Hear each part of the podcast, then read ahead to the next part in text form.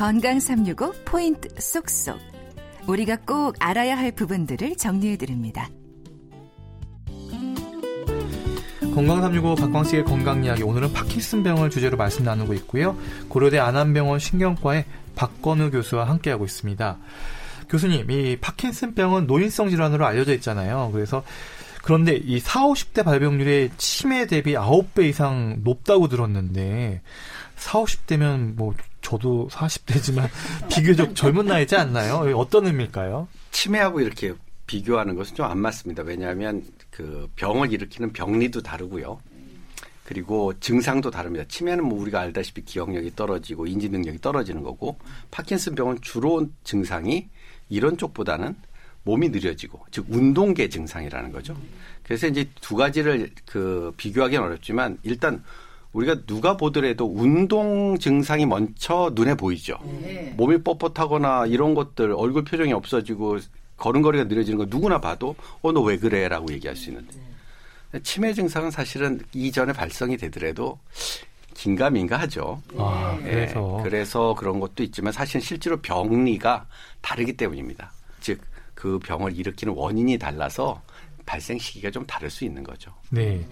또 파킨슨병 환자들에 대한 사회적 지원이 절실하다는 지적도 있던데 이 파킨슨병 환자들이 겪는 가장 큰 어려움이 뭘까요? 좀 예전에는 파킨슨병의 존재를 잘 몰랐던 시절이 있었습니다. 뭐 한 얼마 안 됐어요. 한 10년 전만 하더라도 이분들이 어디가 절단이 된 것도 아니고 또 마비가 된 것이 아니기 때문에 일단 알아주질 않았어요 병을. 아.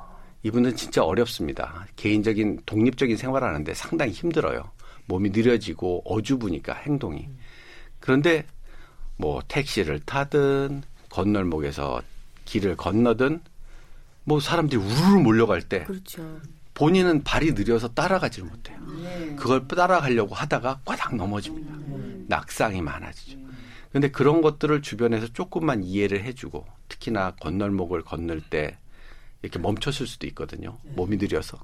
그럼 뭐 요즘 빵빵거려. 그럼 더 긴장하면 더 못 걸어요. 아, 네. 그러니까 이런 병에 대해서 국민들이 많이 안다면은 기다려 주겠죠. 기다려 주면 갑니다. 네. 그래서 이 이분들 잘 알아주지 못한다. 그리고 그 사람들에 대해서 배려가 별로 사회에서 없다. 장애인으로 등록을 하려고 해도 매우 낮은 등급으로 증, 그, 저기 된다. 뭐 이런 여러 가지 것들이 이분들이 이 병을 갖고 있으면서 좀 사회적으로 부딪히는 그런 병입니다. 네. 그러면 이 파킨슨 병은요, 이 진행 속도가 빠른 편인가요? 저한테 물어봤을 때 제가 제일 답답한 답변을 들을 수밖에 없는 게 바로 이 부분인데요. 사람마다 다릅니다. 아. 예, 전에는 이제 파킨슨병이 진단되고 한 10년이면 약이 없었던 시절에 10년이면 사망을 하셨습니다. 몸이 아. 완전히 굳어서 침대에서만 생활을 해야 되고 넘기는 기능도 없어지기 때문에 음식도 못 먹고 해서 10년이면 돌아가셨는데 이제 이 운동 증상을 풀어드렸거든요. 많은 부분들이.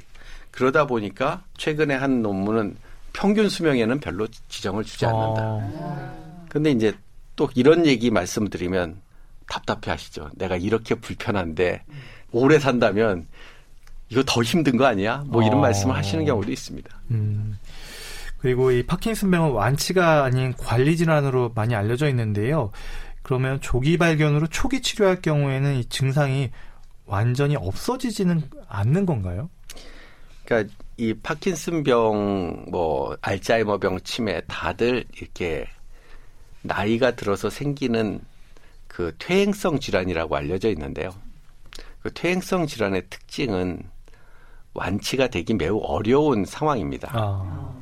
이두 병의 특징은 단백질, 뇌에 원래 있었던 단백질이 변성이 돼갖고 이게 축적이 되면서 뇌 세포를 죽이는 그러한 병인데 왜 변성이 되고 또 이 축적이 된 것에 대한 독성을 끄집어내는 그런 방식들이 이렇게 많이 개발이 되어 있지 않습니다. 음. 저희가 알고 있는 것은 그렇게 해서 뇌세포가 결국엔 죽었어요. 음. 그러면 파킨슨 병은 도파민을 만들어내는 공장이 무너졌으니 그 공장에서 나오는 생산물을 밖에서 주입하는 거죠. 음. 우리가 뭐 당뇨병이 있으면은 췌장에 인슐린을 만드는 기능이 떨어진 거잖아요. 네. 그와 비슷합니다. 파킨슨병도. 그래서 결국엔 완치보다는 증상에 대한 관리. 네. 그것이 지금 현재 치료의 주안점입니다. 음, 그래서 지속적으로 관리해야 된다는 말이 나온 거군요. 어, 교수님, 그러면 파킨슨병 치매, 가족성 파킨슨병이라는 이름도 있던데요. 그럼 이 얘기는 파킨슨병이 뭐 치매로도 이어진다, 유전적인 부분도 있다, 이런 의미일까요?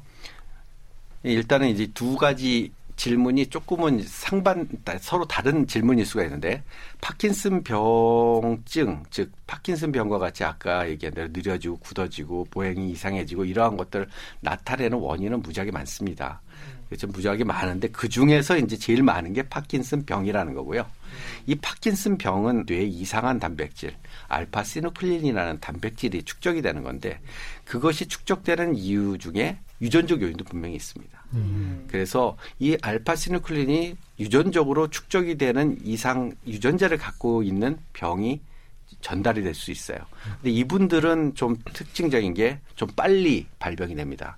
20대, 30대. 그래서 좀 차이가 있어요. 그래서 이런 분들 그리고 이제 얘기 들어보면 다 가족 내 파킨슨 병이 있습니다. 그래서 이런 분들을 가족성 파킨슨 병 어떤 유전적인 요인에 의해서 내려오는 것이고 파킨슨 병 치매는 이제 유전이나 이런 것이 아니라 결국에 이런 이상 단백질이 뇌에 많이 축적이 되면 도파민을 만들어내는 공장만 부서뜨리는 것이 아니라 우리가 판단을 하고 그리고 우리가 기억을 하고 하는 회로도 망가뜨릴 수 있잖아요. 네.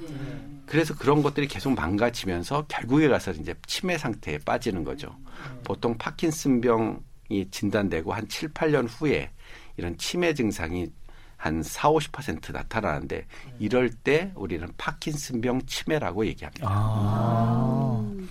그러면 교수님, 이 파킨슨병은 또 허리 디스크와 관절염으로 오해되는 경우가 많다는 지적이 있는데 실제로 임상에서도 그런가요? 많은 분들이 직접 저한테 아 파킨슨 병입니다라고 오르시는 분 그렇게 많지 않습니다. 이 병의 특징이 양쪽으로 다 오면은 어 왜 이러지라고 하고서 좀 더 이렇게 광범위하게 생각을 할 텐데 한쪽 부터 오요. 왼쪽이나 오른쪽, 팔이나 다리 한쪽부터 오기 때문에 한쪽이 뻣뻣해지면 우리가 뭘 생각을 하겠습니까? 어, 뭐 인대가 잘못된 거 아닌가? 네. 근육이 뻣뻣한 거 아니야? 관절이 이상한 거 아니야? 이런 쪽으로 먼저 생각할 수 있는 것이 우리의 기본적인 상식이기 때문에 그래서 그러한 치료를 먼저 하게 되는 거고요. 실제로 또 제일 처음에는 또 그런 거 하면 좀 좋아지는 듯 해요. 음. 그래서 아, 이거다라고 치료를 하다가 보니까 어? 한쪽 팔만 뻣뻣했었는데 반대쪽 팔도 또 뻣뻣해지고 어 이러면 관절염이 더 퍼졌나 이런 생각도 할 수 있지만 얼굴 표정도 이상해지고 걸음걸이도 이상해지고 나중에 치료하는 의사들도 어 이게 아니구나라는 그런 느낌을 받고 또 환자나 보호자들도 어 이거 아니라 다른 거 아닐까 이런 생각이 들 때가 생깁니다. 네. 그래서 이런 저희들이 이런 얘기를 자꾸만 하면 오진이 많았다고 생각하시기 쉽지만 그게 아니라 우리가 보통 그러면 상식적으로 그런 치료를 먼저 하는 것이 어떻게 보면 맞을 수도 있어요. 네.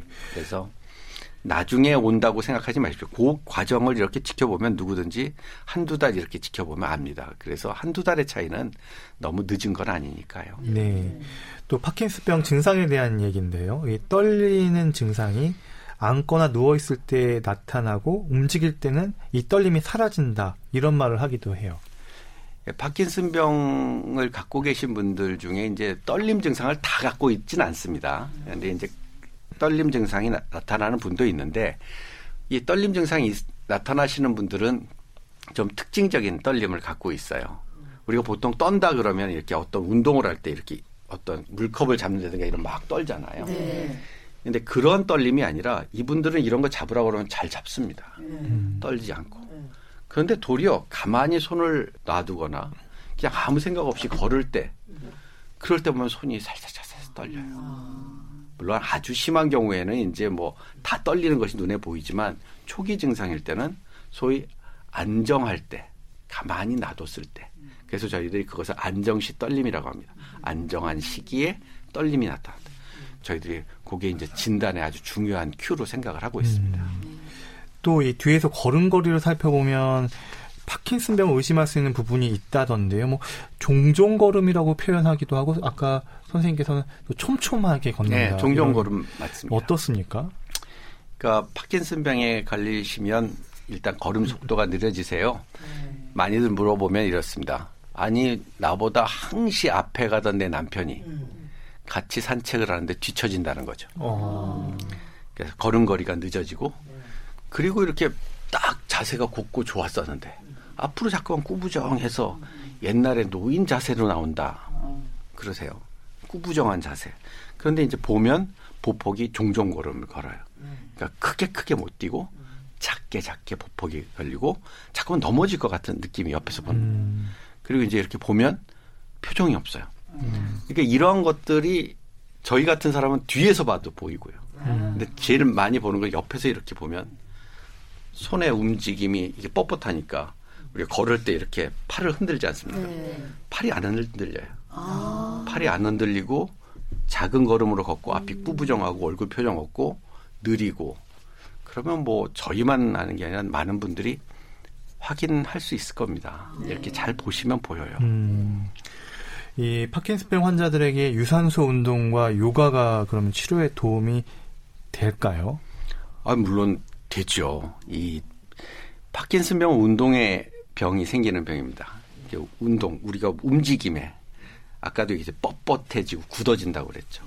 뻣뻣하다고 굳어진다고 가만히 놔두면 어떻게 될까요? 더 더 굳어져요. 그래서 이런 분들은 적극적으로 이 스트레치 운동을 많이 해야 됩니다.